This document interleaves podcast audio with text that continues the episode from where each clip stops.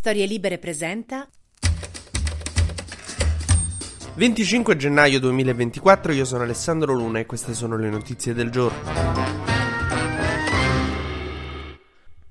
Ieri è stata la giornata del Premier Time, la giornata in cui Giorgia Meloni va in Parlamento e si fa bombardare di domande dalle opposizioni, dalla maggioranza, in cui diciamo apre le domande come una persona che ha tipo 300 follower e fa un viaggio in treno, quindi mette il box domande su Instagram. La cosa che a me dà fastidio è che questa cosa in Parlamento non viene usata come viene usata con chi ha 300 follower e fa il box domande su Instagram. Cioè, generalmente in quel caso le domande sono tipo ma quindi ti sei davvero lasciata con Carola? Film preferito? E invece, boh, lì in Parlamento tutti a chiedere di patto patto di stabilità, industria, piani alimentari. Schlein le ha fatto la domanda, poteva chiedere di tutto, poteva chiedere, oh, ma dici allora Gianbruno, cioè una roba più pop, invece ha chiesto, ha fatto una domanda sulla sanità, che è come quando a obbligo verità, finalmente capita verità, tutti vorremmo sapere un botto di cose, ma l'amica che ha girato la bottiglia dice, colore preferito?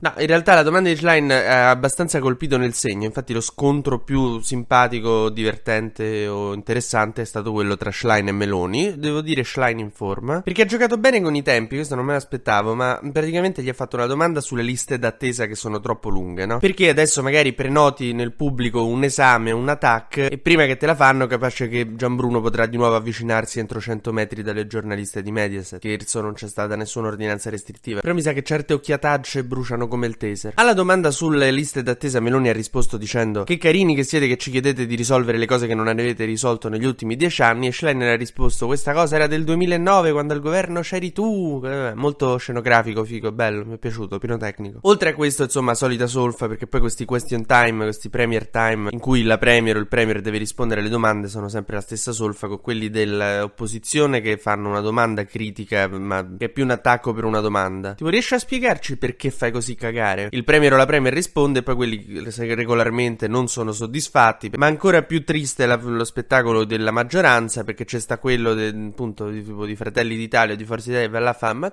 signora premier, come fa ad essere così brillante? Arché la Meloni gli fa perché c'ho il popolo italiano che soffia sulle mie vele tricolori, che cazzo ne so. E lui dice: Se sono, sono soddisfatto. Del... Il bello è che mentre fanno sta pantomima ci sarebbero anche dei giornalisti che vorrebbero andare ad aggredire il buffet della Camera. Cioè, su. Bye. Ma facciamo un breve consueto giro sugli esteri. Si è schiantato un aereo russo in Russia. Non è ancora chiaro bene che cosa è successo, anche se si può stare abbastanza certi che a bordo c'era qualcuno a cui Putin aveva appena detto: No, tranquillo, c'è anche. Oh, chiamami quando arrivi, eh. Allora, secondo la Russia, su questo aereo ci stavano 65 prigionieri ucraini che dovevano essere scambiati, insomma, ridati indietro alla patria. Mentre secondo Kiev a bordo ci sarebbero dei missili. Solo che poi ha accusato il Cremlino di aver trasmesso un tranello per far fallire uno scambio concordato di soldati, insomma. Io ormai su queste cose mi sento come mia madre che entra in camera perché ha sentito me e mio fratello litigare, ci vede urlarci cose incontro, ci pensa, dice ne vale la pena, ma andiamo via.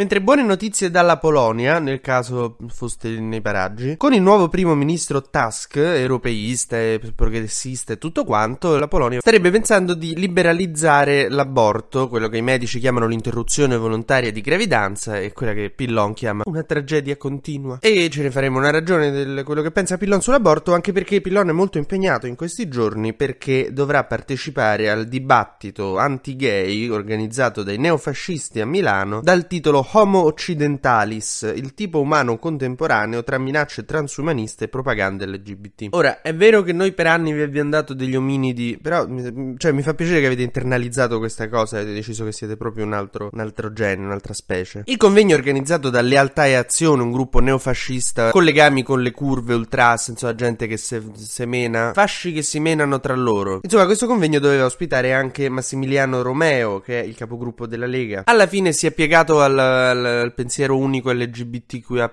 perché ha detto che non andrà. Da Homo occidentalis è ritornato Homo sapiens per un momento. E però diciamo che questa è una tendenza anche con i convegni filo Putin. Cioè, la Lega è quella che parla di più con queste robe extraparlamentari un po', insomma, poco, poco belle. Neofascisti, ultras, filo Putin. Cioè, la Lega sembra io a 16 anni nella mia fase ribelle col gruppo di amici poco raccomandabile che non piaceva a mamma. TG Luna torna domani mattina, sempre tra le 12 e le 13, su storielibere.fm.